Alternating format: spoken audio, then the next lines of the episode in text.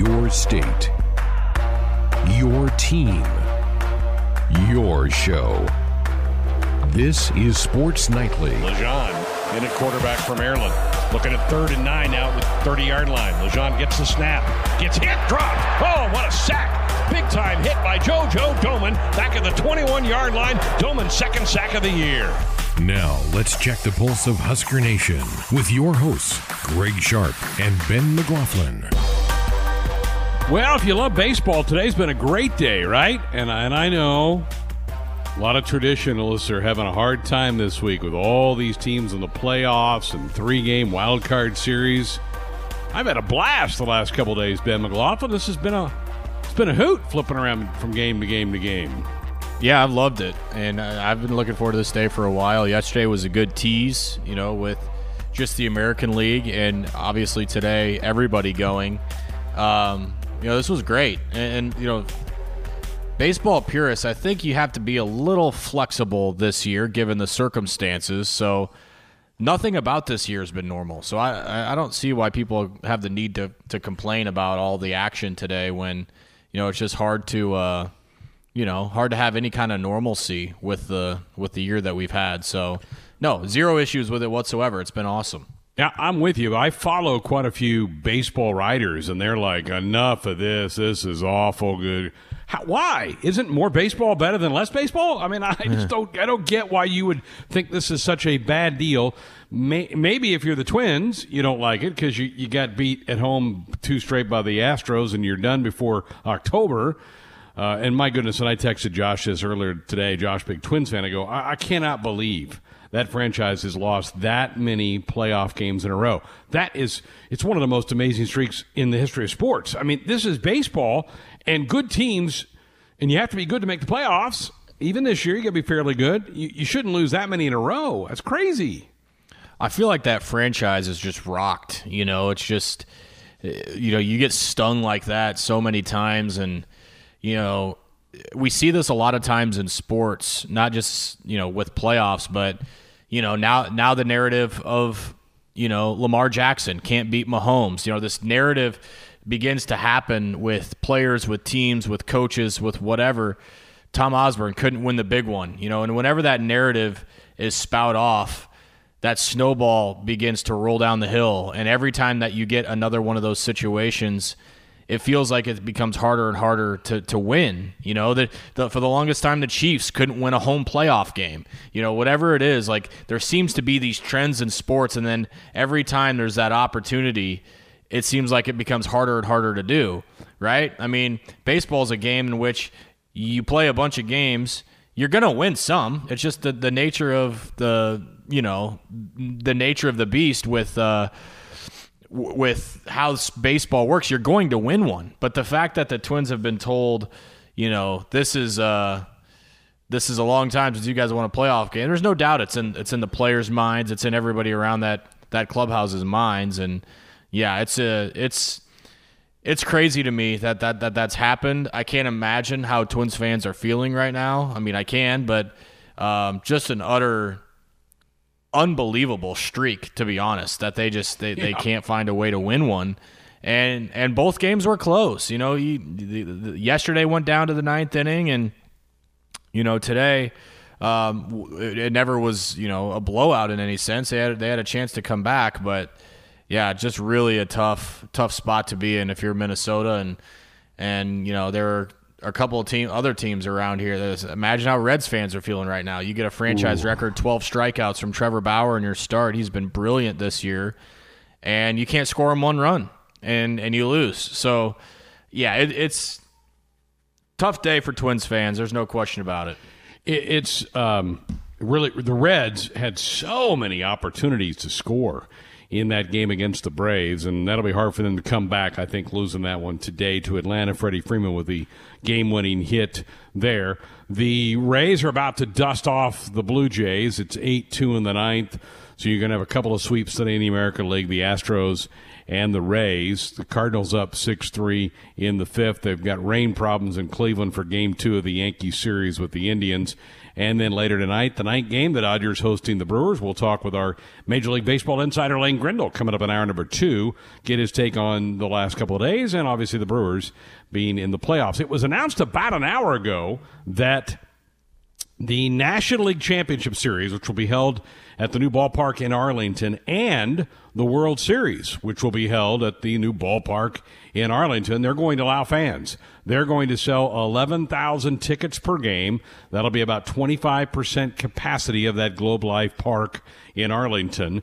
So for the N L C S and the World Series, you will have fans. That will really be a big help, I think, to all of this. But the, the American League Championship Series, which will be at Petco Park in San Diego, will not. Uh, different state restrictions in California to Texas. So in the N L C S, yep, you'll have fans. World Series, yep, you're going to have fans. But the A L playoffs moving forward, no fans at all. But I think that's really going to be great to have fans uh, for the N L C S and the World Series. Again, that just came down uh, within the last hour from Major League Baseball. All right, here's what we have coming up on the program tonight. Another edition of the Husker Huddle with Jeremiah Sirles. He's going to talk to another one of his former teammates, Cole Pensick. Love when the old offensive linemen start chattering away together. That'll be great to, to hear both of those guys uh, converse. Then we will hear some clips as a couple of Husker basketball players met some media members today. Kobe Webster and Teddy Allen both got a chance to talk about how workouts have been going, how they're uh, getting used to each other, what kind of leadership roles are developing already for Husker Hoops. We'll hear some clips from them.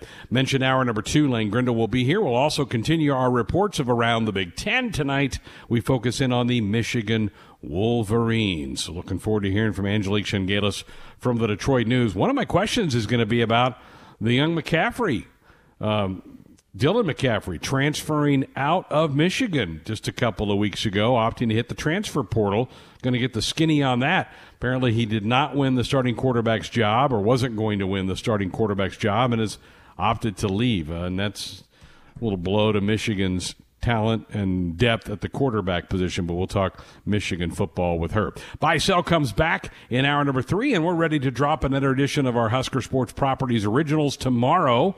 We'll play you a little clip of what this new edition is. I think you're going to enjoy this one an awful lot. So that's what we have here on the show tonight. Phone lines always open and available for you at five three one, five hundred, forty-six eighty-six. That also doubles up as our U S Cellular text line. Again, five three one, five hundred, forty-six eighty-six, brought to you by U S Cellular. Proud to be the official wireless sponsor of the Huskers. U S Cellular, connecting Husker Nation. And Ben, in just a couple of hours, game one of the N B A Finals. How intrigued or not are you with the Lakers Heat matchup? I mean, I'm definitely intrigued. I, you know, this is where usually the the conference finals where it starts to get, to me, must watch T V. Um, I can, I'm okay with doing without parts of the N B A playoffs. I'm just not super into the N B A. I, I, I love the finals. I love, you know, the the conference finals even to a certain degree. But this is where, to, to me, I'll sit down, I'll, I'll watch the whole game. And I'm intrigued to see how Miami can hang, how they match match up with A D and LeBron. And, you know, can they continue to, you know, bring parts to the to the game that, you know, give the Lakers problems. You know, guys like Tyler Hero and, uh, you know, Bam, and some, they're going to need some help. It's not just going to be Jimmy Buckets out there. They're going to need some help out there, um, you know, group efforting this thing against a, a really strong L A team. So, yeah, I'm excited to see it, and I, and I will watch. I will watch as much as I possibly can tonight. Lakers are, are heavy favorites to win the title with LeBron and A D and, and the whole cast. Uh, the Heat, though, have certainly been a bit of a surprise. And, again, tip of the cap to our Austin Orman, who a couple of weeks ago when the playoffs began said, keep an eye on the Heat. I don't know that he was necessarily picking the Heat to get this far, but he said, keep an eye on the Heat. And they have certainly played some great basketball as they've made their way through the playoffs. It has gone final in Tampa. The Rays are moving on. They beat the Blue Jays eight to two. So Tampa, who is my pick to get to the World Series, um, wins two fairly easy games over the Blue Jays to move on. On our text line, got a guy who says, I'm an average Major League Baseball fan, but really like the playoffs. I think the three-game wild cards are awesome and make it better. Never understood the one-game thing. One game determines your whole season. So there's one fan's opinion on our text line there today. All right, that's what we have here on the program tonight. First day in pads for the Huskers today, Ben. We didn't have any media availability after the practice today. We did yesterday hearing from the defensive coaches. We will hear from the offensive coaches tomorrow.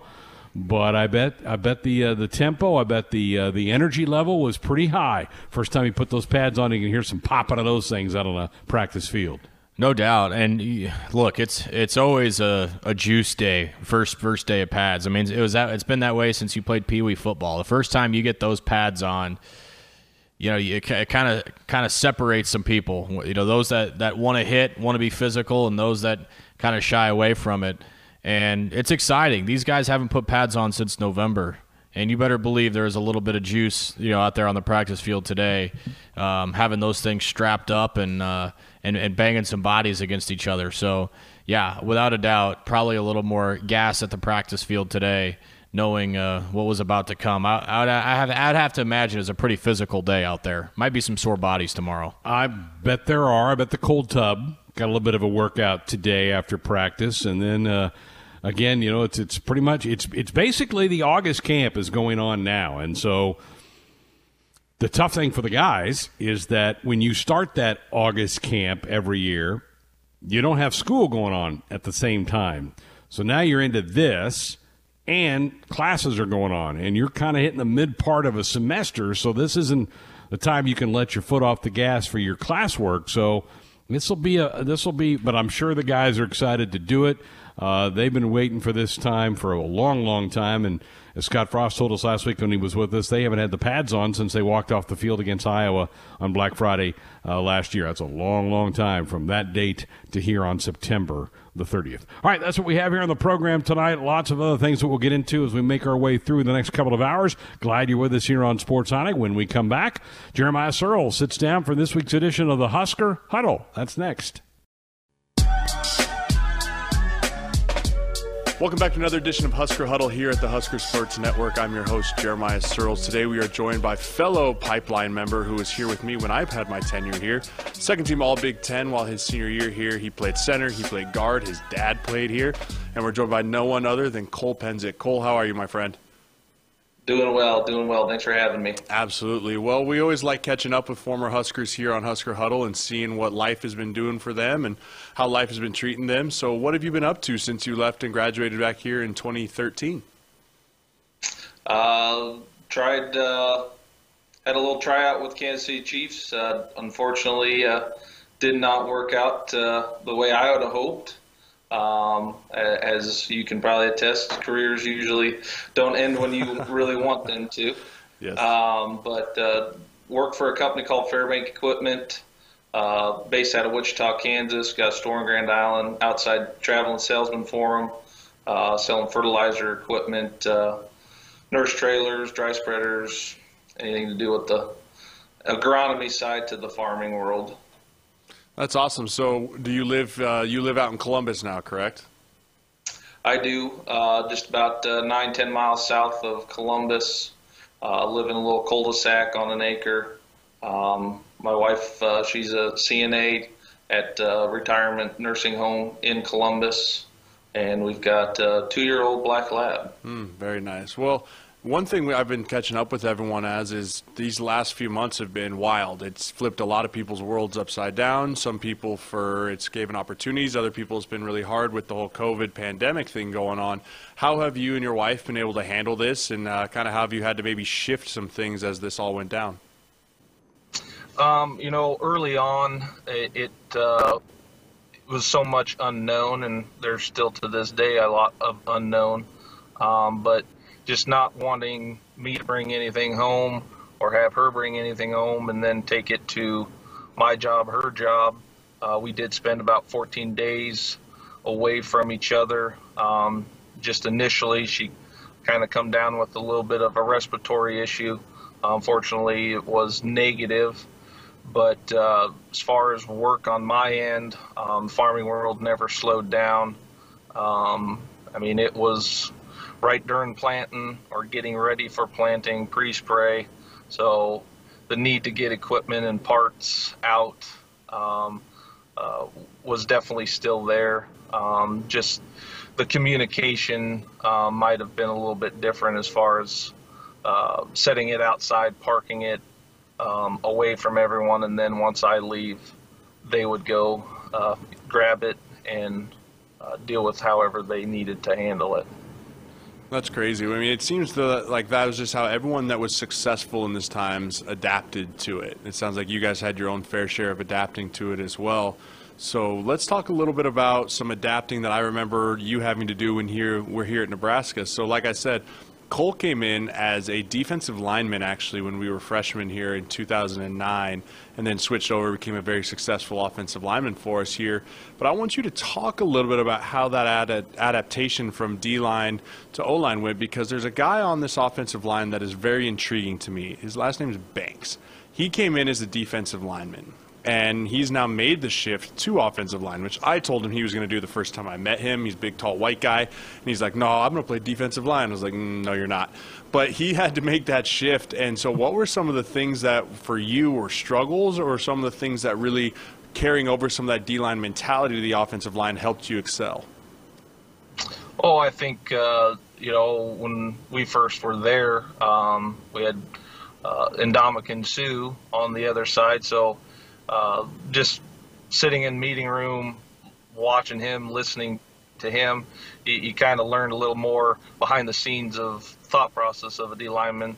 Um, now, when things are hot and heavy, uh, probably not going through that recall of memory, but uh, just being there and kind of learning, you get that muscle memory of, well, if I was the D lineman, this is how I'd do it, and you kind of can almost Uh, adapt to it, or you, you almost feel it coming before they even really know it's uh, they're once they're going to do it themselves. Mm. Um, but you know, adapting. Um, I think the biggest thing for me moving over to the O line was uh, not so much learning uh, the the playbook uh, schemes, this and that. It was learning to snap the ball and block at the same time, uh, as I had uh, never done that before. Um, fortunately, had uh, a great supporting cast, uh, although uh, hard at times, uh, but with uh, Mike Caputo, uh, Jacob Hickman, John Garrison, and uh, Coach Cotton. Uh, I mean, it really probably overanalyzed the whole snapping of a football Um, to get to where uh, you, you want to be uh, in an offense that primarily used the shotgun. But, uh, you know, it's just one of those uh, when you need to adapt, uh, a supporting cast is always uh, beneficial.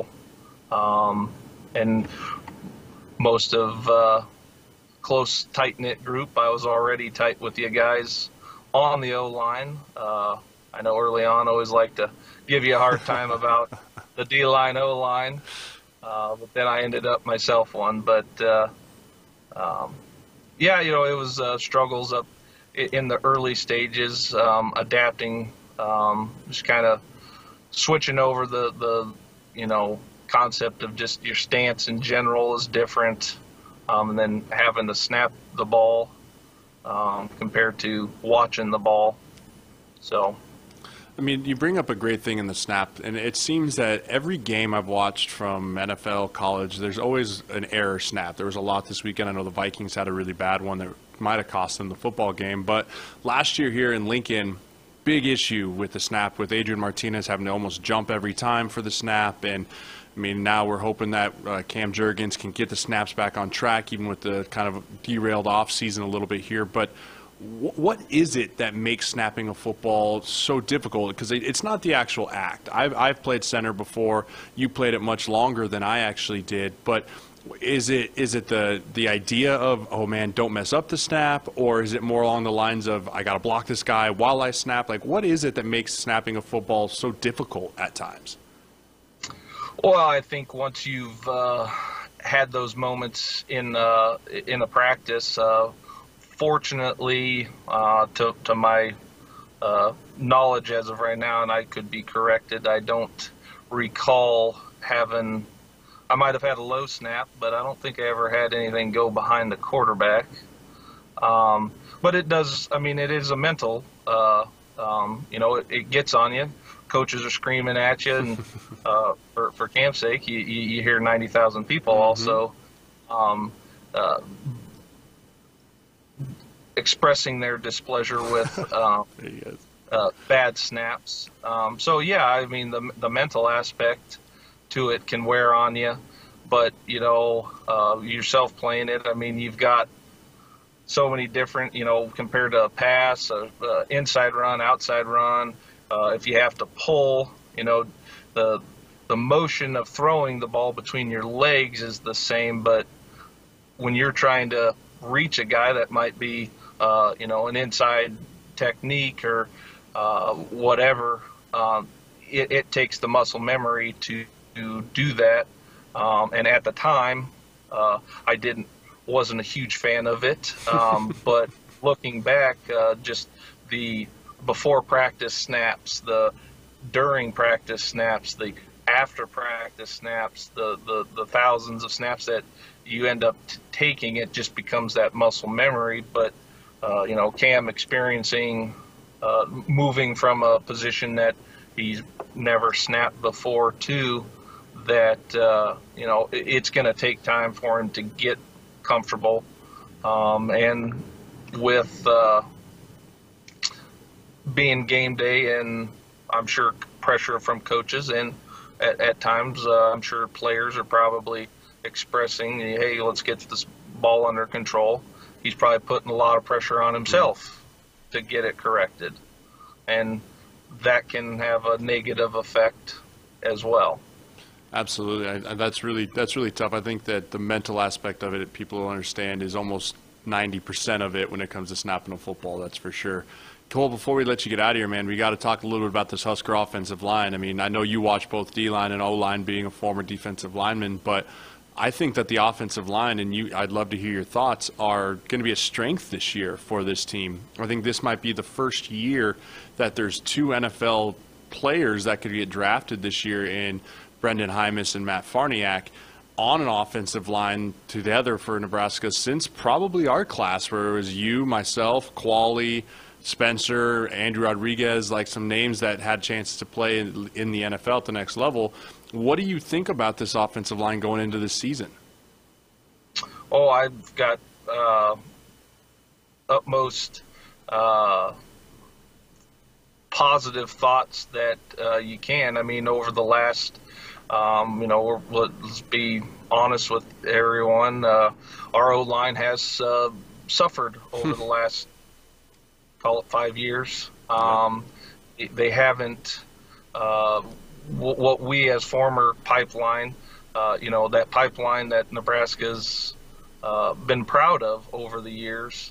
Um, and I think uh, Scott Frost has done uh, a, a great job of getting that talent, that attitude.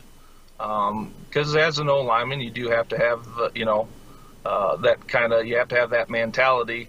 Um, uh, it's not just being a collective talented group. You have to have kind of a persona about you.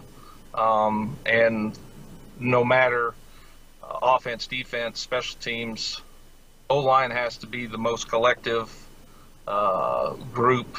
Uh, you're five, um, and you have to work together. If you don't work together, um, well, then the offense Um, is not going to be as successful. Um, but I, I think with Cam at the at the helm, captain in it, uh, he's going to improve um, because I'm sure, although lack of spring ball, I'm sure he's been practicing mm. the snapping.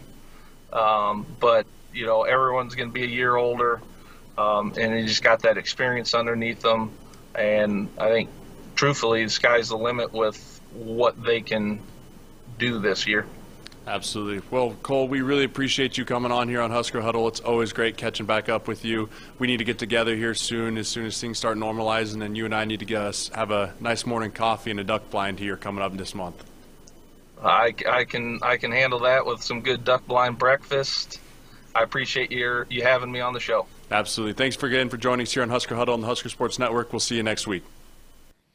There is Cole Pensick with Jeremiah Sirles. Great uh, conversation between a couple of offensive linemen. Always love those conversations. Welcome back, Sports Island, here on a Wednesday night. Greg Sharp, Ben McLaughlin with you, five three one, five hundred, forty-six eighty-six. The number if you want to dot us up with a comment or question or fire us off a text. We're from uh, some of the football guys yesterday after their practice. Today, couple of members of the men's basketball team, Ben, were made available to the media. Two of the new guys on this Fred Hoiberg team. Yeah, I feel like uh, new guys is a label we can pretty much slap on uh, you know, every group of player that speaks. Uh, just, just about all of them are new once again. But these are actual two first-year players for the Big Red coming by way of transfer, and Teddy Allen being the first to speak today with members of the media over a Zoom call, and kind of a, addressed the media and let everybody know what potentially this team, this group of Huskers, will be known for. Well, I think we're definitely going to be known for um, our pace, hopefully how we shoot the ball. Um, but uh, I feel as though we can disrupt teams mightily with our length. We're, at, we're a really big team for college. Um, So I just noticed, you know, this, like myself, like Justin, playing with these guys and just seeing, like, wow, like, it's kind of hard to move around against this team. Like, we're a big team, big. Uh, we have a lot of length. So I think uh, our pace, along with our size and skill, could um, could mess teams up. And I think, Greg, when we talk about size with this team, it isn't necessarily seven-footer, six-foot-ten. It's what Teddy was talking about in the length. You know, guys like Delano Banton himself, you know, they're really long. Will remind you a little bit uh, of the team that, that Coach Miles had in two thousand fifteen with J P J and um, with Isaac and with Roby, you know, just how long those guys were. I think you might see a little bit of that in terms of length this, this year, which is going to make Doc Sadler's job a little easier on the defensive end of the floor. Absolutely. I'll add one more name to that, the guys that have a lot of length, and that's Lat Mayan. He's another guy that is going to be six eight but can shoot the three and is really going to stretch the defense. There's going to be a lot of options. I mean, Fred Hoiberg's going to, if there's nights A and B aren't hitting, he's got C, D, and E ready to go that can can take over the scoring load a little bit for this team. That's going to be what's intriguing to me about this group. With the team getting ready to start practice, the offseason just wrapping up, Teddy Allen also spoke to the work ethic of this year's bunch. Honestly, uh, the whole team, you know, for instance, we were off, I think it was last week. Um, yeah, we was off for a week, and nobody nobody was not in the gym. We was all in the gym. We all had, like, I'll talk to the managers um, and be like, yeah, who's coming in today?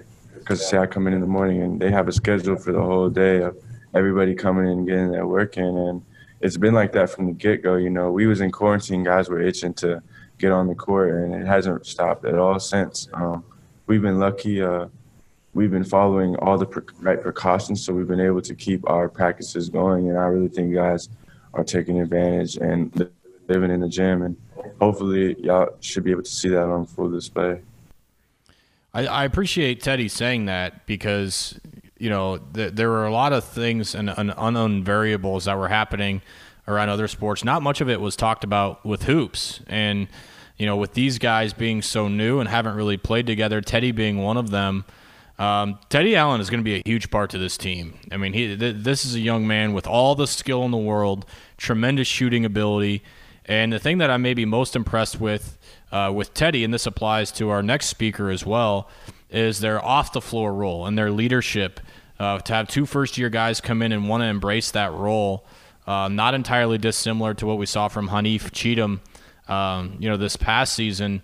You know, Teddy's a guy who's been through the ringer, and, you know, it's it's not surprising that he's already developed the role that he's had with this team, and, um, you know, proud of him for getting up and, and speaking to the media today, and it's something he's going to have to do quite a bit if that's a – a role that he wants to accept Um, you know, talking in front of uh, media, in front of Zoom calls is going to be something that's that's quite popular, as it will be for Kobe Webster, a newcomer, transfer into the program, a point guard, um, also wants to be a part of the leader. What has he done to help develop himself into that mold as a team leader?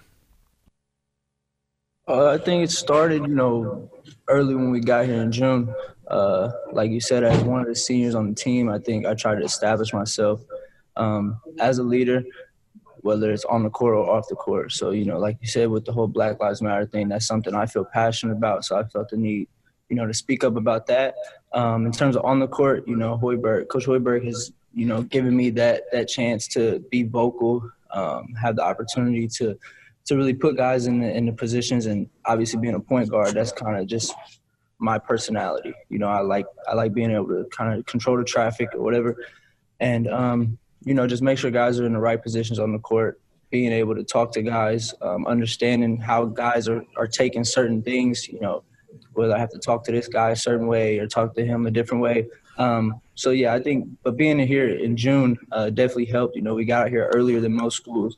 So I was uh, I had the chance to get to know everybody um, over the past three, three and a half, four months, um, and that's definitely helped. Kobe's another guy, too, that, and I admire that so much because I've seen so many times, Greg, and it doesn't even really matter the sport, where those newcomers like to kind of sit back for that first year, let things play out, get their feeling. Um, seen it in football a ton, see it in baseball a ton, where we don't even really feel like we get to know them very well until their their second year on campus. And that's why I have so much admiration for guys like Teddy and, and, and Kobe Webster. I mean, Kobe, as he said, he's a senior, and he doesn't have necessarily that grace period to where he can dip his toe in the water and slowly let his personality come out. And I would agree, getting here in June was a huge help for that. He's going to be this year's Hanif Cheatham as far as the kind of the, the guy that represents the team a lot. You can already tell that in just a couple of months on campus for him. And you're right, he knows that clock is ticking on his career. He has one more go-around, and that's why he opted to get, jump into that senior transfer portal because he wanted to give it a go at the Big Ten level after being a star at Western Illinois. It would have been easy just to finish off and become a legend at that school, but he wants to test himself against the best, and the Big Ten is the best right now in the country as far as it goes for college basketball. So he's going to be a guy that I think you're going to see that gathers the team on the court during free throw shootings. Uh, he's just going to be that guy that kind of controls his team, I think. Really looking forward to getting to know this young man and, you know, his story and, um, you know, wanting to come have an impact on, on a place before his college career is over. Uh, we talked a lot, a little bit about it already with, with Teddy Allen about potential strengths of this team. You know, with Coach Hoiberg and his coaching style, pace, shooting, going to be one of them. But in the eyes of the point guard, Kobe Webster, uh, what could this team be best at uh, as a unit moving forward? Shooting the ball, for sure. Uh, we have a lot of weapons. I think our pace, uh, that's something that Coach Hoiberg preaches every day. Our pace is, is definitely going to be there. Um, and I think that's going to contribute to, you know, a lot of open shots for the weapons that we do have. Uh, as the point guard, you know, it's my job to push the pace. So, um, you know, I, I'm able to find guys in transition. Um, and then the pace we play with, you know, in the half court, um, whether we're running a play or a different set, um, I think the, the way we sprint to screens, the sprint to cuts, um, whatever the case may be, that's going to lead to a lot of open shots. And we have so many weapons on the court, um, whether it's, you know, three-point shooters, Um, slashers, guys that are athletic can go get a, a lob, whatever the case may be. Um, we have plenty of weapons, and I think, you know, the pace that we play with and the fact that we can we can shoot the ball is definitely going to contribute to some success. If that's not a point guard speaking, I don't know what is. Uh-huh. I mean, that is that is point guard language spewing out right there. Absolutely. I, I just I can't wait to watch these guys just to see. And, and I've had some people around the Big Ten go, all right, what do you, what do you think? And I'm like, There's big, there's been an upgrade in talent for the old Huskers. Uh, now, how can they can they come together? Can they find their roles? Can can all that work? That's to be determined. But there's some talent on this basketball team. I am so impressed with co- what Coach Hoiberg and his staff have done. And Kobe's going to be, I think, again, the stir, the straw that kind of stirs the drink for this team. Good stuff. Yeah, I'm excited to see the guys that we already expected to see this year, right? Derek Walker and Delano Banton, mm-hmm. Shamil Stevenson. I mean, those guys by themselves are enough to get me excited. Then you throw, you know, a guy like Teddy Allen, who, you know, I've been told by people that have watched him play that he is an N B A player. I mean, if if he can get the other parts to what be, what being a pro is all about under control, that guy's talent is good enough to let him play in the N B A. And then you throw in, you know, uh, an experienced point guard in Kobe Webster, who plays a ton of minutes. I'm with you. I think this team is, has some sneaky good potential. Going to be fun. Now let's get that schedule put together and see what what's going to happen with, with Husker Hoops. I mean, tomorrow's October first. We're two weeks away, Ben, for them starting full-time practice with that November twenty-fifth launch date for the college basketball season. It will get here in a hurry. Tonight we continue our reports around the conference. Tonight, we take a look around the Big Ten Conference, brought to you by Sinclair Oil, Gasoline, and Oil Products. Fill up your life and your vehicle with Dino Care, Sinclair's top-tier gasoline. Fields looks, throws, middle of the field, toward the end zone, touchdown, Olave! twenty-seven-yard, twenty, ten, touchdown! Touchdown, Illinois!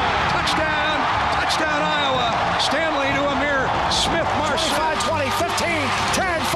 Touchdown, Penn State, seventy-two. Cone to the ten, Cone to the five, Cone, touchdown, Wisconsin. Tonight, they give the ball to Charbonnet. He dodges a guy at the one and jumps into the end zone. Touchdown, Michigan. The Michigan Wolverines. And here to talk to us about the Wolverines, Angelique Chengelis from the Detroit News. Always a pleasure to have her on board with us here today. Hey, we got football coming our way. How surprised are the folks in Michigan that the Big Ten reversed course?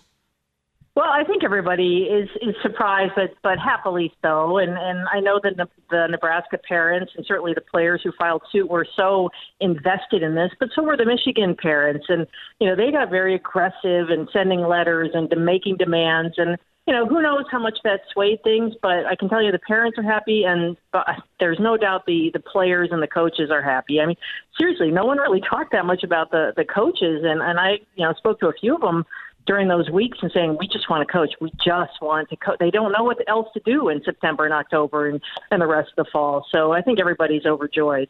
Yeah, I think the last time we we spoke, the the, the Wolverines had kind of a, a little parade or a little rally that Jim Harbaugh marched with the students to try to, to get some attention around Ann Arbor for this. Let's uh, let's talk about where this team is right now. What's are they into the pad part of it? Today, I guess, was one of the days that maybe everybody could go to pad practices. Yeah, they were supposed to start today. We spoke to Don Brown, Michigan's defensive coordinator, today. And, uh, you know, look, I think everybody, you write a lot of positive articles in the preseason leading up to a season. And I think that that's pretty much across the board. And, and people are sending me message like, stop hyping these guys. Stop it. Stop it. And, and you know, it's hard It's hard not to when the coaches are, are raving about these guys. And Don Brown did the same again today. I mean, this defense, I think, will be the strength of the team. I think when you look up front, you've got Aiden Hutchinson and Kwity Paye, and and you got Carlo Kemp back in the middle. And, you know, I think they've got very good linebackers. They lost a, uh, a corner in Ambry Thomas, but they feel really good about Dax Hill, the freshman last year, the, the five-star. And, and Don Brown was saying today he could really play anywhere, and, and there's a, a shot that he uh, he might play a corner. So, Um, you know, listening to the coaches, Josh Gaddis last week, their offense coordinator, you know, you think that uh, they, they they feel really good about where this team is right now. But, you know, they haven't been in pads since January first. So it, it's hard to say where this team is right now. You know, let's go to offense. And the one bit of news I know you've had the last couple of weeks is, is Dylan McCaffrey, the quarterback, whose younger brother's on the Nebraska roster, has put his name in the transfer portal. What What's happened at quarterback for Michigan? Well, it's going to be really interesting, Greg. I mean, it, it, I thought it would be a Joe Milton, Dylan McCaffrey battle. I, everybody thought that, and I was really looking forward to, to that competition. And, and Dylan, as you said, has decided to opt out, and he's going to get his degree uh, in, by uh, December at Michigan and then have two years uh, where he can play somewhere else. And I don't know what, what he's thinking about in terms of uh, future destination, but you know, people have been talking about Joe Milton and Joe Milton and Joe Milton. I mean, he's he's a physical specimen. I, I was trying to think who he reminds me of, and I have to go way back to, to Tyrone Wheatley in, in the early nineties. Michigan's a great running back. Just physically looks similar and just very he's big, he's strong, and he's got a cannon for an arm. And and now he's going to be competing with Cade McNamara, and a guy no one's really talked that much about. I spoke to his quarterback coach, Jordan Palmer, um, Friday, and, and he he said Cade's got everything. He's got confidence. He's he's got the weapons too. But but Joe Milton is is definitely the front runner. And uh, listening to the receivers talk about him, he's really worked on developing touch. I mean, he can't throw one hundred miles an hour every throw, and, and I think he realizes that. And, and the receiver said he's really done a good job with that in this offseason. Last year, I think I, my numbers have them seventy-seventh in the country running the ball. They, they got they got to be better than that if they want to be at the top of the, the ladder in this league, don't they? Oh, you're you're absolutely right, Greg. And, and you really, this time last year, well, I mean, preseason to two thousand nineteen, they didn't even have a back who had any experience. I mean, Chris Evans was was the heir apparent. He was going to be coming in, be the starter, take over for Karan Higdon, and Chris Evans was suspended by the university for, for a year for an academic issue. He's back. Now they've got Zach Charbonnet, who set a, a freshman touchdown record for Michigan last year, and he was dealing with some knee issues. He had that, that, um, that surgery procedure right when he got there as an early enrollee last January. So he struggled a little bit with that, but he's apparently one hundred percent. They've got Hassan Haskins, a guy who's sort of he's been a linebacker. He's, he's been a running back all last season. So they've got experience. They've got a freshman, Blake Corum, that everyone just raves about his speed and thinks he can contribute, if not in the running game, in the running back room, uh, certainly in special teams. So they feel really, they feel like this could be a strength of, the, of their offense, that running back room, which really wasn't last year. But to do that, you better be able to block it up front. A lot of new faces right up there for Coach Warner to try to piece that thing together. Wow, that's, I thought that was a bigger storyline coming into this season than quarterback. I thought either way, yeah, you start a first-time, you get a first-time starter, but both guys were pretty talented. And, and you're right, four starters now, and they, they got it. They got a big boost when Jalen Mayfield, the right tackle last year, had opted out. He was projected to be a first-round pick. He's back, and he's he's been able to start practicing, and so that's been a big, big boost for Ed Warner. And they feel like, you know, they've got a couple guys, Ryan Hayes and, and Andrew Stueper, who missed all last season with a knee injury. They feel like those guys have made starts. They don't feel like they're starting completely from scratch, but um, they feel really good about Andrew Vastardis taking over at center. He's a fifth-year senior. Um, he's he's a guy who's really worked hard in this offseason to take over that role from Cesar Ruiz, and he's got big shoes to fill. But uh, they do, they feel like, and I got to tell you, Greg, just from covering this team for so long, this is the first time I've seen offensive linemen across the board who remind me of those those old those older big Michigan offensive lines. So whether that translates in, into how skilled they're going to be, we don't know. But they do, they look the part. Again, visiting with Angelique Chengelis of the Detroit News. We're talking about Michigan on our Around the Big Ten report here on Sports Highlight. Let's get into the schedule, the third edition of the Big Ten schedule for twenty twenty. Um, how does it lay out in your eyes for Michigan as they get into this thing here in a couple weeks? Well, you know, I hate doing I hate doing preseason predictions. I really do, and my boss makes me do them. And And I was looking, I was going game by game, and I, I came up with five and three. I mean, I, you know, they've got Penn State at home, but Penn State's loaded. I don't think home field is going to be much of an advantage. Depend, I, you know, even if you have ten thousand fans there, I still don't think it's that much of a home field advantage. So, you know, I think it's a tough way for them to open. I mean, they bookend their season on the road in Minnesota, and then they finish at Ohio State on December twelfth. And uh, I think, you know, we'll certainly learn a lot from them that first game at Minnesota. Uh, but you know, got a couple of tough games at Michigan Stadium, at Wisconsin and Penn State, and you know, I just I don't see them winning those games. But mainly because we haven't seen how Joe Milton plays in a game. I mean, yeah, he can he can throw as hard as he wants, but you, you've got to face a defense like a Penn State and on and on Ohio State, obviously at the end of the season. So you know, I I, it's, I think this one's really hard to read. It's, it's we just don't know that much about this offense. We know about it, but we haven't seen it. No, I'm with you. As I look at that, I mean, those the, Wisconsin's not going to be a picnic, and, and neither is Penn State. And that should be a tremendous opener with Minnesota. That's that is an interesting matchup in Week One. I'm certainly going to try to be able to watch as much of that as I can. All right, well, great to have you with us, Angelique. We'll probably bother you with our Big Ten Blitz as we get into this season. I'm just glad we're talking about X's and O's, and and we're not talking about what spring ball and all those type of things that were being thrown around a few months ago. And parent protests, you know. I'm yeah. glad we're talking about football, and, and it's never bugging me. I look forward to this. We're back, Sports Nightly, here on a Wednesday night, and on Wednesdays, Wednesdays we like to do a little check-in with a guy in the big leagues. He's our insider, Lane Grindle. His voice will sound familiar. And Nebo's gone. Bye-bye, baseball. His knowledge is endless. He looked so fast. It was unbelievable. He's our Major League Baseball insider. Just ate a brownie, so I'm ready to go. Lane Grindle. And coming to us tonight from Miller Park, where he's getting ready to be a part of the broadcast crew, is the Brewers in the playoffs, getting ready to take on the Dodgers. Is that three straight years for Milwaukee in the playoffs? Is that right? Franchise record, three straight years in the playoffs, Greg. And, um, you know, look, this is a little unorthodox year, and there were more teams that got in this year, but nobody's complaining about that. You're just trying to get into the dance and see against. I got to tell you, I've I've really enjoyed the last two days. It's just been kind of wall-to-wall watching baseball for me, and I know it's driving a lot of people crazy because – you know, baseball wants to make sure the regular season still means a lot, but I have really enjoyed these and knowing it's not a one game and done, that it is a series. Yeah, I agree with you. First off, I think that there's been a, a pretty strong movement within baseball and baseball people over the last couple of years to see the wild card round eventually get to a place where it's not just one game. Uh, managers, coaches, players, I think most of them would prefer it's a best out of three. They understand that you got to put all those three games in at the higher seeds site, um, and that gives you some incentive to to get that upper seed, obviously. But um, I, I just think it, it gives you a more true outcome. Anything can happen in one game in baseball. We all know that all too well. And I think to have the three-game series, it does make it a little bit more true. It makes it a little bit more honest. Now, whether or not we see the expanded field like this moving forward, I think that remains to be seen. I think there's a lot to be said for it. Um, I know some people that are traditionalists won't like that. Um, they didn't like the wild card, and I think we've seen that that worked. Um, yes, the, the, the, the regular season needs to mean something. It's a one hundred sixty-two game regular season.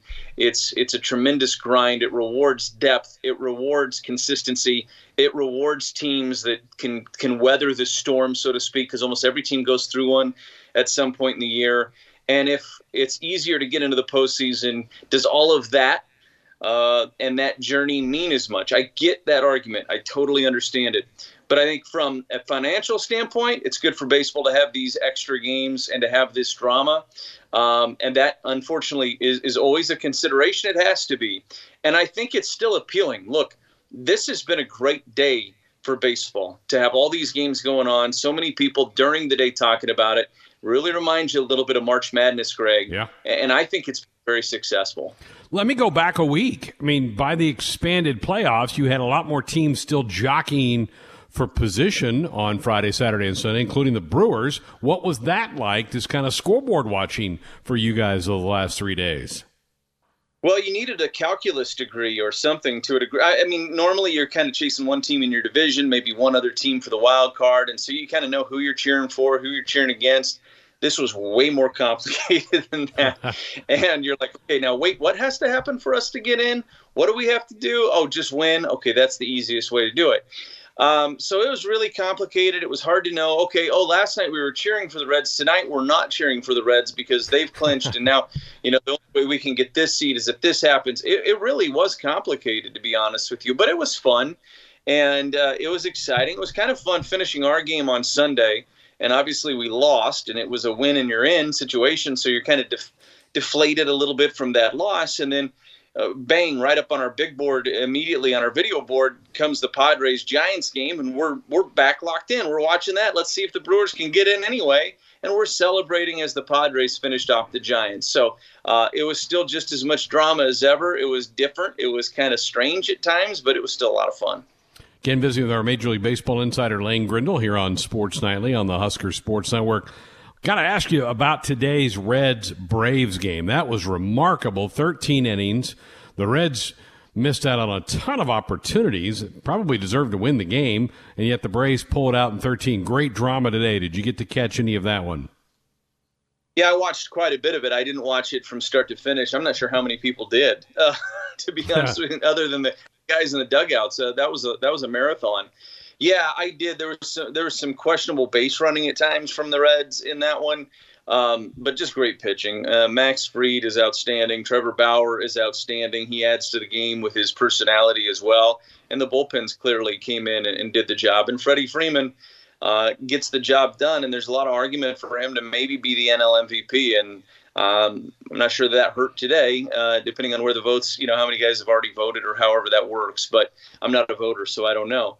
But um, that that was big, because whoever wins that one, I mean, this is like a super regional, right, Greg? And yeah, so yeah. when you go extra of a super regional, to bring it back to our college baseball fans, if you win in extra innings, it's a big deal. If you lose in extra innings, it's it's tough, because you burnt a lot of pitching, and now you got to go win the next two. That makes it really hard. So that was a really deflating. I'm I'm using deflating a lot here tonight in this interview, but that had to be a very deflating loss for the Reds. No, no question. Trevor Bauer was special in the start for the Reds, and you're right. That's a great analogy that they've kind of brought the Super Regional to baseball this week with these wild card series is at one site, playing three games in three days, and the best team wins and moves on. This may be a tough one for you as a Brewers broadcast to say something nice, but I do have to ask you about the Cardinals. And they certainly had a lot of issues in August with the, the positive cases of, of COVID nineteen, and had to play so many doubleheaders. It's, in a way, isn't it remarkable that they made the playoffs with what was ahead of them in the month of September? Yeah, I think so. I, I really do. Uh, you wonder if it wasn't an expanded field where their mental state would have been early on, where it's like, oh, we have this big mountain to climb. We have all these games we got to play. And, you know, who knows if we can make this work and get into the postseason. But those extra spots kind of dangling out there, and I know they ended up with the number two two spot out of the Central, but with those extra spots dangling out there, did that keep them engaged during some of those tougher days when they knew, oh, we got another doubleheader, then one game tomorrow, then a doubleheader after that? I think mentally to stay locked in, that had to be really challenging for these guys, and credit to them. They did it. You're right. Um, you know, Uh, their arrival, and uh, you never enjoy losing to them, and obviously they won on Sunday, and that was tough to take for the Brewers, but um, I, I am impressed. I, I kept waiting for them to fall apart, and there mm-hmm. were some different moments over the course of the season where I thought, okay, here it comes, and then they would kind of bounce back and get themselves righted again, and, and a lot of credit to Mike Schilt uh, and the job that his staff did managing that whole situation. Yeah, they're trying to hang on in game one of their series with the Padres, up six four in the eighth, but the Padres are threatening. Lan, I got to ask you about the Twins. The, to me, this is mind-blowing that the Twins have lost eighteen consecutive playoff games in the sport of baseball. And to get in the playoffs, you got to be a pretty good team. I, I just can't fathom that that has happened to that organization. Yeah, there's, there's, uh, uh, it's, it's really hard to explain, to be honest with you, Greg. Uh, I can't explain it. You're right, in baseball especially. I mean, look at the Marlins. I, the Marlins are much better, and they've added some talent to that roster and everything else, but they've also caught just the right sixty-game little window, and and they've and, and you know and they've and, and it's worked for them. But I don't know if a, over one hundred sixty-two, this Marlins team was going to be a postseason team, right? Um, baseball's strange, and so things happen. And over eighteen games, the fact that they haven't won one. It blows my mind. Now, have they had that big-time stud ace? Not necessarily in that stretch have they had that. I mean, they really haven't had that since Johan Santana, right? I mean, I, I'm, maybe I'm missing somebody in there, but I don't feel like they've had that guy since Santana. Um, they've had really good teams. They've got a great lineup. They keep running into the Yankees. This year they were finally like, oh, great, we don't get the Yankees. Oh, here's an underachieving Astros team with a chip on their shoulder. That's wonderful. Um, I, I'm sure they didn't love that draw either, because everybody looks at the Astros with an under five hundred record. But you know what? They're still pretty dangerous, and they proved that in that series. It's hard to explain. And when it's eighteen games, no matter who the guys in the dugout or in the clubhouse are, no matter who the manager is, Uh, you're hearing about it, and you're thinking about it, and it, it's it's kind of a, a thing that's hanging over your head a little bit. And I, I'm I'm shocked they didn't win one of those games. And and obviously yesterday's game was a really competitive one. Today was too, and the Astros came up with the hits when they needed to to come away with those wins. But um, you just got to wonder mentally if, if this isn't one of those things that's hanging over their heads a little bit. And I, they're going to be good for a while. They have some good young players. I like the young catcher. Um, I think that the Jeffers kid's going to be really good. Obviously, Sano's still young. Buxton's starting to really come into his own. They've got some young arms I like. I, I think that the, the Twins are going to be around for a while. Rosario's great. Polanco's a great shortstop. But um, eventually they'll get this thing figured out. But, um, yeah, it, I, I never in my wildest dreams I think that streak was going to continue today. It's one of the most amazing streaks I've ever heard in sports. It's just crazy. All right, let's uh, the Brewers, big task ahead of, of them with the Dodgers, who everybody's kind of crowned already as the champions of this thing. And tough news on, on your rookie bullpen right, right-hander. Is Whit Williams is not on the list for the playoffs, is he? No, and I got a chance to talk to him a couple of hours after the news came out. Uh, we did a one-on-one interview, and he's, he's really down. He's really disappointed. Um, he's having as good a year as I think any reliever's ever had. Um, it's always going to be hard to quantify it over one sixty-two because it's different to be great for sixty than one sixty-two, obviously. But he gave up one earned run all year, Greg. He had more swing and miss on that changeup than anything I've ever seen in my life. I mean, it's it was the best pitch in baseball. He had been downright dominant. He was averaging two strikeouts an inning. I mean, he was he's the reliever of the year in the National League. I'll be shocked if he doesn't win that. And I think he's the N L Rookie of the Year. Now, that that's a little different competition because Dustin May's in there. Um, Jake Cronenworth is a guy that is getting some conversation for that. I don't think he's going to win it. But um, that's going to be an interesting battle there. But I, I, I think Devin has as strong an argument as anybody. So that's a huge loss for us. He does think that he could be back by the N L D S if the Brewers could pull off the upset in this series and advance. That's really encouraging news. It's just a little bit of right shoulder soreness. It's nothing structural that they fear, so that's good news. But uh, he's a big-time weapon for the Brewers at the back of that bullpen, and just puts a little little bit more pressure on Josh Hader in this series now because the uh, the odds are pretty good that if the Brewers are in position to win a game, they're going to have to ask him to go get him five, six, seven outs, depending on the situation. And that's asking a lot out of a reliever. But in these situations, a lot of times that's what you have to do. Maybe a guy like Corey Knebel is ready. You know, he's coming back from Tommy John. He hasn't been used in high leverage, but he's done that a lot in his career. And he was absolutely brilliant in the twenty eighteen postseason. Maybe somebody like Corey Knebel is uh, ready to, to kind of step up in the absence of Devin Williams. We'll see. Very good. First pitch in a, about an hour and a half. Uh, the Brewers will be having on their network. All right, last thing, uh, since we talked to you last Wednesday, we've learned of the retirement of Alex Gordon. How are you going to remember the former Cornhusker and Kansas City Royal? Well, I will remember Alex. Um, this is this. I, I don't like doing this because I'm going to make this really personal, and it has not like Alex doesn't know who I am. So I just want to clarify this. But I have two moments with Alex that kind of coincide with big moments in my career. And so, I mean, I, I've always had this, this baseball crush on Alex Gordon, if you will, because the first thing I ever did in radio was get sent to an Alex Gordon baseball game in the Nebraska State High School baseball tournament and covered every single at bat that he made and called into the radio station and gave updates after each Alex Gordon at bat. That was the first thing I ever did in radio, my first assignment. And so I was always curious to see what was going to become of Alex Gordon from that moment forward. And, of course, we know he went to Nebraska, had a brilliant career, had a chance to see him in the College World Series. And then, of course, he gets drafted by the Royals, and it's no secret I grew up a pretty big Royals fan, and he's supposed to be the next George Brett and everything else. But then he started coming around the program a lot, uh, the Nebraska program, and we got a chance to be around him a little bit, Greg. And the day that I got the email from the Brewers to interview for this job was the day you and I were hosting a signing day show for Nebraska football uh, at Memorial Stadium. And Alex was there, and I did a one-on-one with him out in the lobby. And as I was doing the one-on-one with him, my phone buzzed, and I checked my email. And I think I then came and ran and showed you shortly after, but it was an email from the Brewers asking me to interview for this job. And it basically happened at the moment I was interviewing Alex Gordon. So those are like just these weird, big moments in my career. And Alex Gordon had something to do with them in a really unrelated way. But he was an amazing player. I think the way he played the game. I mean, I've always said the moment my son was born, I gave him um, – I, I wore an Alex Gordon T-shirt to the day that he was – you know, to his birth.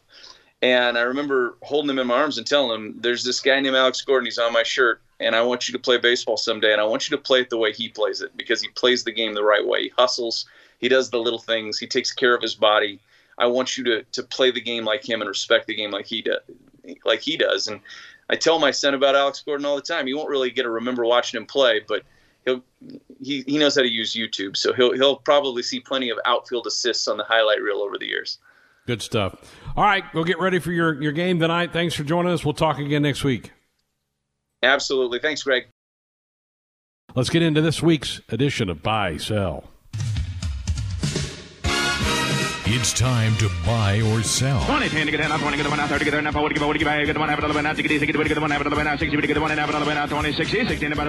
Sell is brought to you by Famous Dave's, your perfect catering choice for business lunches, meetings, weddings, parties, and more. Treat your guests to authentic smoked daily barbecue, made from scratch sides, and award-winning desserts. Famous Dave's, we do catering right. Now here's the hosts of Buy or Sell, Josh Hilton Sold. And Austin Orman. Well, here we are, and I think you guys will appreciate this. We started this season of Buy, Sell Anew with the Everybody Plays edition, and we started it with, you know, we kind of have rotated who gets to collect the questions for the week, make sure everything's working. I started out, and it's back to me. It's background to me. So this wow. is the seventh time that we've played this version of Buy or Sell. Where did One that go? Spin all the way around. Yep, that's right. Hopefully, this is the first of many. Josh, how you feeling, man? I mean, t- t- not great. Were, were you were you pretty hacked off today, or like what did you expect before the game started? I suppose. I obviously I was a I'm a pessimist when it comes to sports, so I was obviously expecting the worst. Um, and yeah, that to keep it short, I, I told Austin this earlier. I was looking up some stats and. The, the stat was basically that the Twins in in that eighteen-game stretch where they've lost all these games, they have been just absolutely awful in the last se- in the seventh inning on of those games. And I could have told you that without looking at the stats, but they've been outscored by just an absurd amount of runs. So whenever it gets to the seventh inning and later, I could just feel it coming on. So what what uh how much worse does it make it that it was the Astros? Uh, I honestly, or, it, or does it not even matter? It would have been worse if it was the Yankees, I think. But other than that, like I honestly don't care. But it's been the Yankees almost every other game. Like it's, yeah. I think it's twelve out of the eighteen have, or Ouch. thirteen out of the eighteen have been the Yankees. So not great, not great. But maybe next year. I, and before we get into the answers from this week, and we have a lot.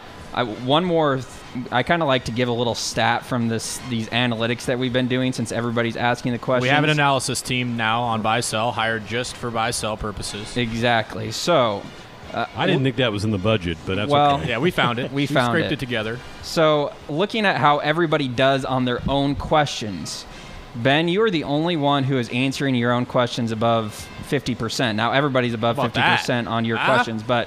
You're at seventy-two percent. Greg, you're answering your own questions at forty-one percent. I'm at forty-two percent on my own questions. Brad is at forty-four percent. Austin is at a paltry fourteen percent. Austin! One of seven. Austin! One of seven on his own questions, and Tim is forty-four percent on his own questions. Austin, so. Come on. Okay, well, let's hear it. It just what, goes to show on? You, though. It's hard. I, you know, I'm trying trying to set interesting lines and just getting a little too cute with it. I just got to go back to the basics moving forward here, and uh, everyone plays season two. I think that's the adjustment. Yeah, just go opposite of what you think is going to happen on yeah. your own. You'd questions. Be batting what, eighty-six percent if that was the case. Yeah, so he'd be getting sent back to the minors is what he'd be getting. I'm quad A on my own questions right now. Uh, all right, well, without further ado, let's get into some answers. And we have plenty that came from before last week. This one from August nineteenth. It was a great question about Major League Baseball. And Greg asked Buy or Sell that Charlie Blackmon would finish the regular season with a four hundred or better batting average. That was a sell. He plummeted all the way down to a three oh three batting average. Now, all of, all of us sold it except for Tim. So all of us but oh, Tim got this Tim. one right. Come Sorry, on, Tim. Dude. It's That's almost easy too easy, sell. Isn't it? I, it is, yeah. Oh, Tim, Tim, Tim, Tim, Tim. Tim, what are you doing, dude? I don't know what he was doing. Punting away a free question. That's what yeah. he's doing. It's true. The second answer is also an M L B question from August the nineteenth from Brett, though. Brett asked, buy or sell that Kenta Maeda pitches into the ninth inning and at least one more time in the remainder of the twenty twenty regular season. The correct answer was a sell. Mister Maeda only made it through seven in his longest start. Everyone was right on that one. Everyone sold. Even Everybody. Tim. Wow. Even, Even Tim. Tim. Okay, yes. Tim. I see you, Tim. Uh, yeah, pitch count's just a problem with that dude. Josh could tell yeah. you that. He just he just has a hard yeah. time controlling that thing. Yeah, he, he pitched great yesterday in game one of the yeah. Of the he series, had a good but, year. Yep, exactly. All right, uh, another answer from Greg. Another M L B question. This one from September ninth. Buy or sell that both wild cards in Major League Baseball would be decided by one game or less, the eight spot over the nine. The answer was a sell. The N L was. In fact, it was a tiebreaker scenario in the N L, but the A L was a five-game spread between Toronto and Seattle, so that one was not close. So Greg, myself, Austin, and Tim all sold it and were right. Ben and Brett were wrong with a buy. Ben. Yeah, it was close at the time, but I should have known it was going to separate. Yeah. All right. Now from September sixteenth, we go to the National Basketball Association. Brett asked if we would buy or sell that Kemba Walker would average at least eighteen and a half points per game in the rest of the Eastern Conference semis with Miami, or that Kemba would have a thirty-plus point game in the remainder of the playoffs. There were three Kemba-lievers in this group. It was Ben, Brett, and myself. We bought and were correct. Greg, Josh, and Tim sold and were incorrect. What did he What did he do? Sell Kemba on anything. He ended up at nineteen point eight points per game. Okay, just, that was just a, dominated. He, that was a good. He line. didn't get thirty. He didn't get thirty. He did not though. have a thirty-point game. Yeah. The most he had in a game was twenty-three, actually. So and now he, now he's on his couch, so that's good. Just just the just the epitome of consistency right there. Yeah, just a true solid. warrior. Solid. Just go play for a new team next year, so I can root, actually. Wow. Root. I had such a hard time rooting for Boston in the playoffs. I, I really did. Yeah, I can I can see that. All right, uh, up next we have another Greg. We have a lot of Greg answers tonight. So this one also from Major League Baseball, September sixteenth, another week later. Buy or sell that the White Sox would end up having the one seed in the American League. That was a sell. The Rays were actually the one seed. The White Sox fell all the way down to the seven seed, finished third yeah. in the A L Central. And Greg, you and Austin were actually the only ones to get it wrong with a buy. The rest of us sold it and got it right. They tanked. Yep, they sure did. It, it and it looked like at that point they were just on fire, and yeah. it, it seemed like they could cruise into the finish line with a, the A L Central win. As Luis Robert went, so the White Sox went. Yes. True. Yeah. Yep. We have another baseball question from the sixteenth, this time from Ben, who asked us, buy or sell that Christian Yelich has another three-hit game and that the Brewers scored at least twelve runs in a game before the end of the season. The correct answer was a sell. Yelich only got up to two hits against the Royals on the eighteenth. That same day was also the time the Brewers scored the most runs the remainder of the season with nine. Imagine this. The only person that bought it was Tim. He was incorrect. The rest of us sold were right. oh. oh, How about that? One three-hit game for the M V P. Yeah. Terrible year. year. Not great. Not great at all. All right, well, we're caught up now to last week's questions, and we have a lot of answers from last week, too. And we started with an Austin one from the Sports Nightly Fantasy Football League. Buy or sell that the average margin of victory in this week's Sports Nightly Fantasy Football League would be twenty-five points or more. The answer was a buy. twenty-nine point six oh, was the average margin of victory. Really? There were some close ones. Yeah, there were some close ones. There were also a couple of blowouts. There a couple was a, of really not close ones. There was a sixty-point one. I can't remember who. Did Tim lose by one hundred again this week? Mm, he won by f- like four. Yeah, it was a close. Yeah, because Mark Andrews and Hollywood Brown just completely fell apart. So the, there were only two that bought it and got it right. That would be Ben and Brett. So congrats Woo! to those two. Man. Love it. I, I, I appreciate the innovation. I wasn't on the show last week, but I appreciate Austin going with a Sports Nightly Fantasy Football League question. That was good. Cool. I felt it felt like the line was pretty fair, too, and only four, almost five points above it. I feel that's a pretty acceptable, yes, acceptable no, margin you, of most, error. Most competitive fantasy football league on the planet. That's true. Maybe in the universe. More Maybe. research needed. Pump the brakes. All right, second question from last week that we haven't answered to was an N B A question from Brett.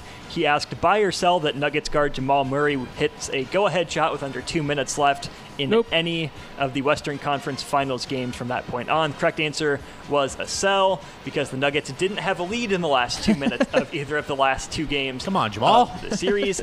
Greg and Ben and I all sold it and were correct. The other three producers were wrong with a buy. Boo. Good job, guys. Yep.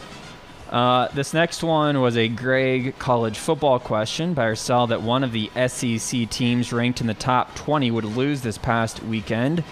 It was a bye, and it wasn't really probably one you would have guessed. It was number six L S U losing to Mississippi State.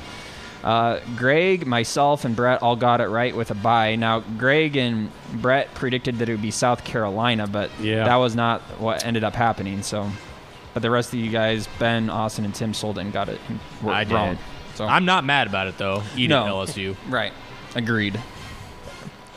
All right, so we stick in college football here. A Ben question. This one uh, got a little confusing last week with all the parameters, but it was made up on the fly, so still a good question nonetheless. Ben, you asked us if we would buy or sell that Spencer Rattler completed eighty percent of his passes or more, or that he would have at least two hundred ninety passing yards or four total touchdowns. First triple or question. Ugh. First one in show history ends Probably up a bye. He only completed seventy-three percent of his passes, but he did throw for three hundred eighty-seven yards and four scores. In addition, a game-sealing interception. So everyone bought yes. it and was correct. Did the, the completion percentage count the ones he threw to the Wildcats? Oh, that whoa, that might have been eighty percent. You're right. How That's about good, the fact that uh, he he barely made it with that fourth touchdown, but the yardage was way over. Yeah. Way over. Way over. How many of us got that right again? Every All one of us? us. Everybody, even Tim. Oh, yeah, it was a Ben question. That was so oh! Hey. I get my questions right. That's all I'm about. seventy-two percent, baby. I wouldn't know. Everybody else is at. Everybody else is there, too, on that percentage. Uh, your... I'm actually the one that's doing the worst on your questions, Ben. I'm at sixty-three percent. Everybody else. Well, actually, Tim's at fifty-four, but, yeah. Anyway, uh, speaking of Tim, he uh, had an N H L question, but that'll be the last N H L question he'll have for a while. Buy or sell that there would be at least fifty-five combined saves in last Wednesday night's Stanley Cup Finals game between the Stars and the Lightning? The answer is sell. They came up with forty-nine saves between those two teams. There are only two of us that sold it, Greg and myself. The rest ding, of you guys ding, were ding, ding, wrong. Ding, ding. Well, it's not yep. it's not our fault the Stars couldn't save a dang puck. I think the Lightning scored like six goals. So thanks a lot, Hudobin, for letting all those pucks by, not getting any saves for us. Yeah. So Mister N H L, Tim didn't get it right? He didn't. What's he going to do now? I, I I know the answer to he this. He could probably do off-season N H L questions. That's true. He could you know, do a future question this, for next this year. This free agent signs by October twelfth or something like that. Yeah, there are options open, I guess.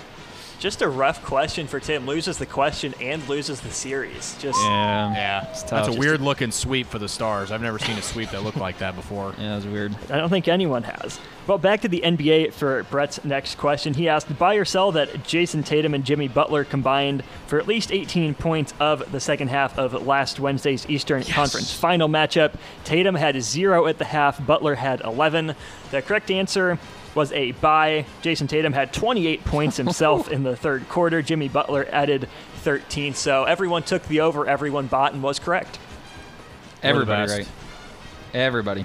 All right, Greg, you asked an N F L question last week by yourself that Patrick Mahomes and Lamar Jackson would combine to score at least six touchdowns in their Monday night matchup. The answer, a bye. Mahomes had five. He did the heavy lifting. Jackson only had one, but that five plus one does equal six. And three of us got it right. It was Brett, Austin, and yours truly. Wow. I got. Yeah, I didn't think it would quite get to six. Good line, huh? Great line. Great line. Great Fantastic line. line. You, you fooled yourself, which is it seems did. to be the trend, except for Ben. Except for me. Well, Ben uh, didn't get his own question right on this next one. I'll give you a teaser Spoiler. there. Back to the N F L, buy or sell that at least two oh and two teams defeat two and oh teams last weekend. Those matchups were the Bears, Falcons, Titans, Vikings, Texans, Steelers, and Lions, Cardinals. The correct answer to that was a sell, since there was only one winless team that topped an undefeated team. That was the Detroit Lions over the Arizona Cardinals. Greg, you and I sold it and were right. Everyone else yes. bought it. Yes. That wow. was shocking to me.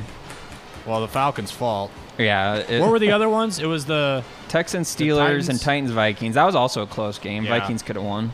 They should have won. Yeah. They blew that one, too. What's what's my winning percentage on Ben's questions right now, Josh? You're This is good. It's You're ten of eleven, so ninety point nine percent on Ben's questions. You Keep them coming, Ben. Keep them coming. All right. Hey, so I don't care about that percentage. There's one percentage I care well, about. Well, let's get to that right now. Greg, you were ten of fourteen on the week. Ben, nine Solid. of fourteen. Uh, Brett, Austin, and myself were all ten of fourteen as well, and Tim bringing up the rear at five of fourteen. Oh, oh doubled it up. Oh, so, man. So we may need to give him a whole week off, boys.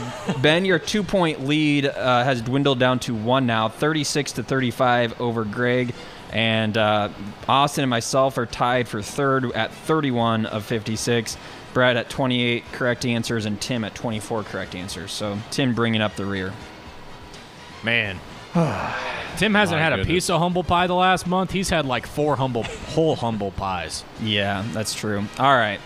Uh, I'm going to start out with the questions this week since I was the one who collected them, and I'm going to start with a college football one. Buy or sell that at least two of the five favored teams in the Big twelve lose this weekend. So here are the matchups for you. I have them ready. Texas is favored by twelve over T C U, Baylor by three over West Virginia, Oklahoma State by twenty-one over Kansas, K-State by two and a half over Texas Tech, and Oklahoma by seven over Iowa State. So do at least two of those five teams that are favored lose this weekend in the Big twelve. And I'll give my answer first. I am going to buy. The Big twelve has been mayhem so far, so why not? Yeah, I, I'll follow you up with that. I think I buy that as well. You're right. It just has been so unpredictable from week to week. And, and COVID is part of that because some True. guys are getting held out, because, and you don't really know that, and the, the odds makers don't know that going into games. And I think with that uncertainty, yeah, I, I can see two two of the favorites going down. Sure. Um, two of the twelve, or two of the Big twelve. Um, yep. There's a couple of big lines in there. Um, right. That I, that I know are probably going to. I like. I don't see Texas losing to T C U. They look or Oklahoma week. State to Kansas. So then you need yeah. two of the other three to be upsets. I think West Virginia could win. I think Texas Tech could win.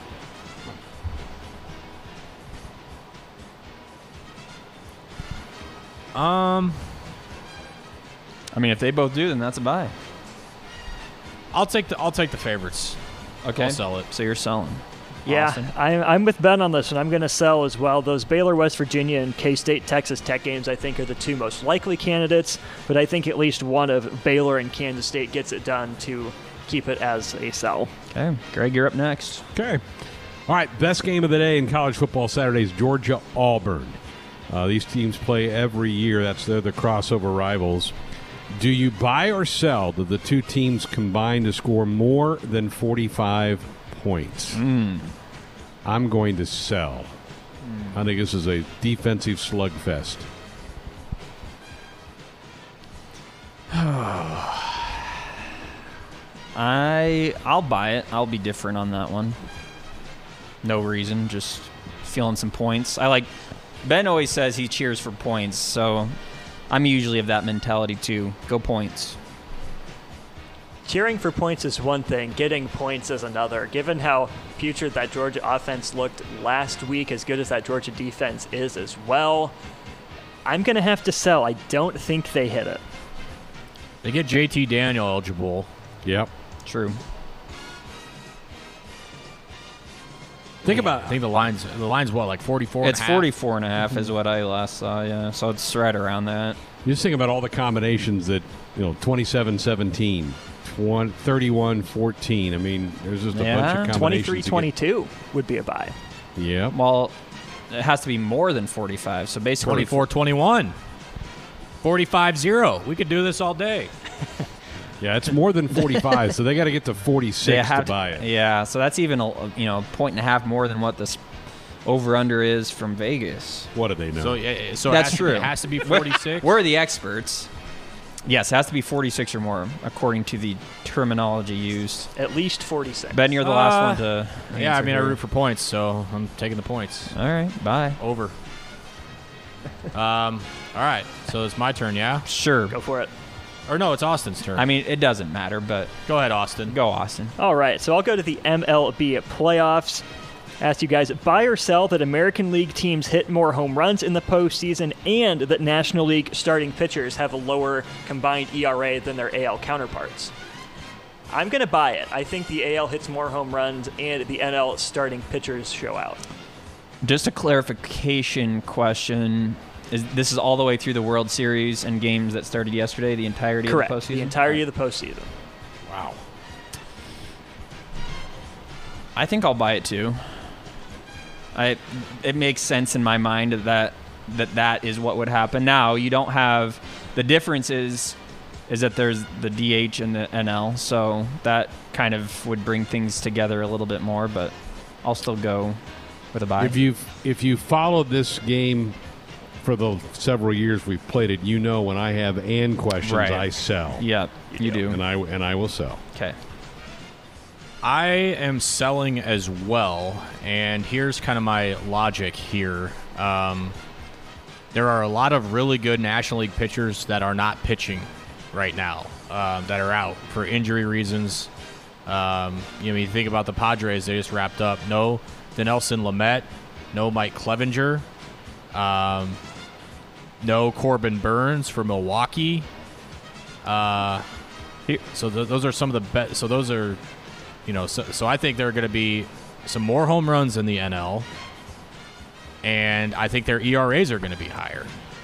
I'm doubting my answer right now because Austin bought it, and he is one of seven on his own question, so I just did the same thing as him. See, so I'm, I, I I'm wanted sunk. to sell. I was going to sell, but since well, I have to go with the opposite, that's why I have to buy.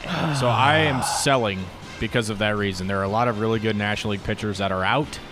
I think that's going to higher the E R As and higher the homers. All right, Ben, now it's your turn. You can go now. Okay.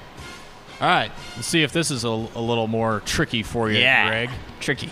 Buy or sell that both Patrick Mahomes and Aaron Rodgers throw an interception after their team loses a game. Each of them have nine touchdowns and zero picks through three games. And zero so, losses. Right. So undefeated teams. So Mahomes and Rodgers' first interception come after their team loses a game. So their first interception, not just an interception. Yes, their first interception. So I guess, yeah. So they I can't throw an interception in a loss? Right. Or if they win a game. Like if like if Pat Mahomes, Patrick, I should say Patrick, if he throws a an interception and the Chiefs win, then it's a sell. But the you got to intercep- have both. You got to have both guys do it. Both of them have to do it. I'm, what are you doing? Yeah, what Ben? are you doing? I'm thinking. Can I um, answer? I'm going to I'm going to sell it. I don't feel real confident about it, but I'm going to sell it. So if you I'm gonna sell say the, inter- s- the interception comes before the win. Right. That's before the loss. Or before the loss, before yeah. the loss. The interception comes before the loss. Correct. So if they if they throw a pick and they lose that game, then you're buying The interception that. came no. first.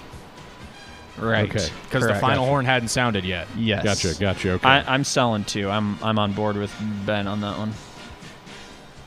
Neither of them have thrown an interception through six combined R- games. Yeah, what if they don't sell an or don't uh, throw an interception the rest of the season? Then and they go undefeated? And they go undefeated. And then it bleeds into next year. All right. Initially, I thought this was an easy buy, but the more I listen, the more it seems like selling seems like it's a hell of a question. It's an unbelievable question, Ben. I think you're tricking all of us somehow. Galaxy brained us.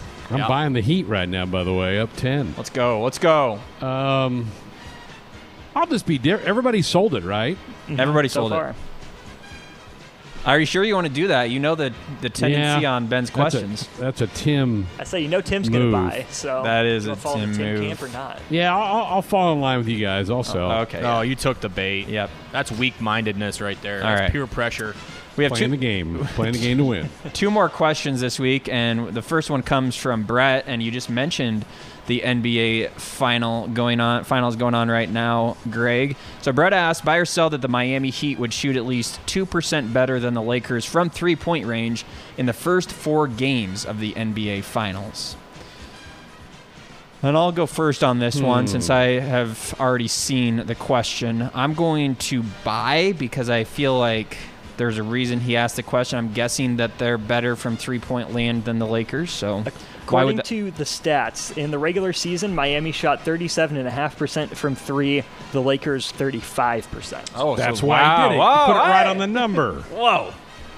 How about that? Ah, sneaky devil. Yeah. Brett knew what he was doing. He didn't just come up with the question off the top yeah. of his head like some of us do. He actually looked into it, researched it, and found it, and that's what he did.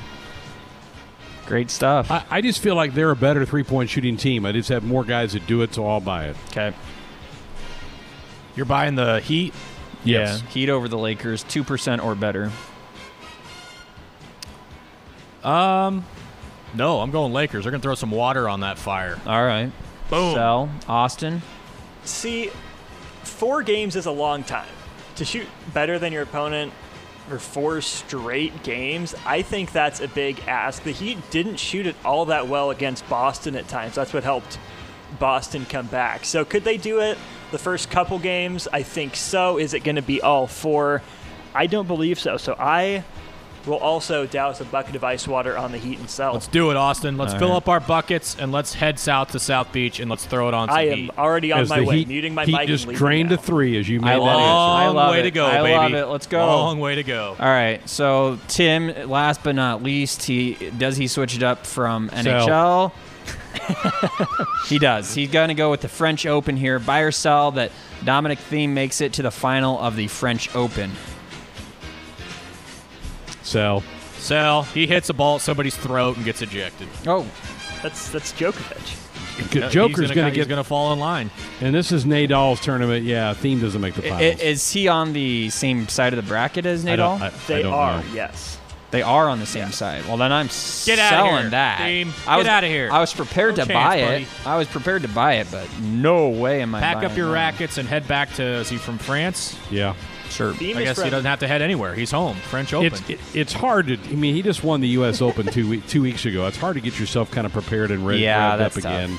Dominic Thiem yeah. is from Austria, so he's not Austria, far from okay. home. All right. Yeah. Are you I, selling I, or buying, Austin? Well, I wanted to buy it. I wanted to pull for an upset, but I think it's dumb to bet against Rafa on clay. So, you know, I think I'll have to sell. All right. Fair enough. We know Tim's buying it. Yep. He's all over that one.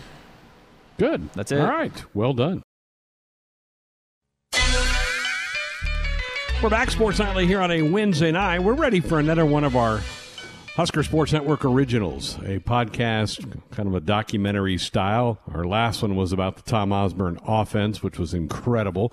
And we got another great one that's going to come out in its full form tomorrow, and it's about the great history of Kent Pavelka calling Husker sports. Here's a little snippet of what's in the full version. Pavelka may have been best known for his work in the broadcast booth for football, but K P brought the same energy and passion courtside for the Nebraska basketball team as well. His interest in Husker hoops started at a young age. I was kind of right in that age group where grade school and early junior high school was uh, before all the, the mania hit, and then, you know, in junior high school and high schools when, uh, when all the success started to happen. But my interest in it, I, th- I guess, predated Devaney and predated, you know, I, I remember going to games where Jerry Bush was the basketball coach, you know, and um, I was there when I was there when Cassie Russell beat Nebraska, or Nebraska beat Cassie Russell in an undefeated Michigan team in the, in the mid sixties. So, um, you know, the, the timing for me was that I grew up right when all this exploded, and that just intensified my interest in in getting into this business, really. Looking for the opening. He found it. He shot through, put it up and in for the layup. sixty to fifty-five, Nebraska by five points. Morningstar, bounce pass right side, stolen by Bob Segal. Here comes Bob down the court. Layup up, it's good! sixty-two to fifty-five, the Huskers go back out on top by seven points. And we'll have a timeout taken by Kansas. Listen to this crowd!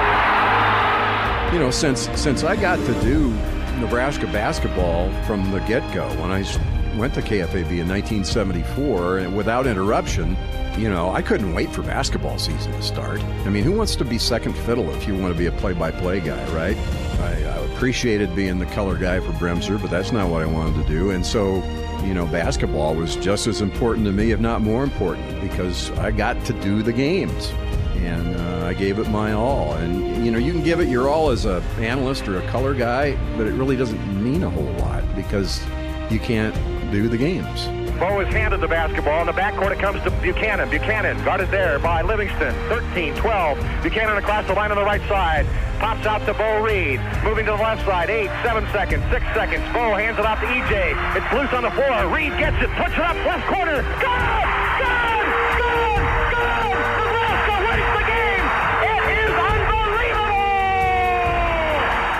thirteen seconds to go. Smith to Downing. Ten seconds. Williams right side to Cloudy. Nine, eight, seven. Williams left side to Downing. Shoots it from twenty-five. Got it! It's good! Huskers will take a one-point lead into the dressing room over Iona on a twenty-five-footer by Greg Downing. And there's the horn, and Nebraska wins the nineteen ninety-six National Invitation Tournament, knocking off Saint Joseph's of Pennsylvania sixty to fifty-six.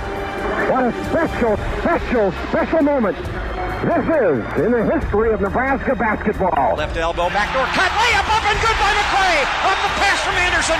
We've got a two-point game at forty-five to forty-three. Doc Sadler slicing and dicing the Texas Longhorns. Spencer brings it up on the dribble. Right side to Richardson, shoots a three. Got it! It's good! It's good! Richardson drains it. It's sixty-one to fifty-six. sixty-one to fifty-six with two thirteen to go in the second overtime. Nebraska with a five-point lead. So long, Bob Devaney. After thirty-seven years, it's all over in this arena. And it could not have been a better or more perfect night. Five, four, three, two, one. The Huskers have done it. Nebraska knocks off Wisconsin. Final score seventy-seven to sixty-eight. They're storming the floor. Bad play on the offensive end for Michigan State, and Shields with a steal. Took it away from Valentine. Shields all the way to the rack. Kicks it out. Three by McVay. Got it! Three ball. Jack McVay. Bangarang! And the Huskers have tied the game at fifty-six.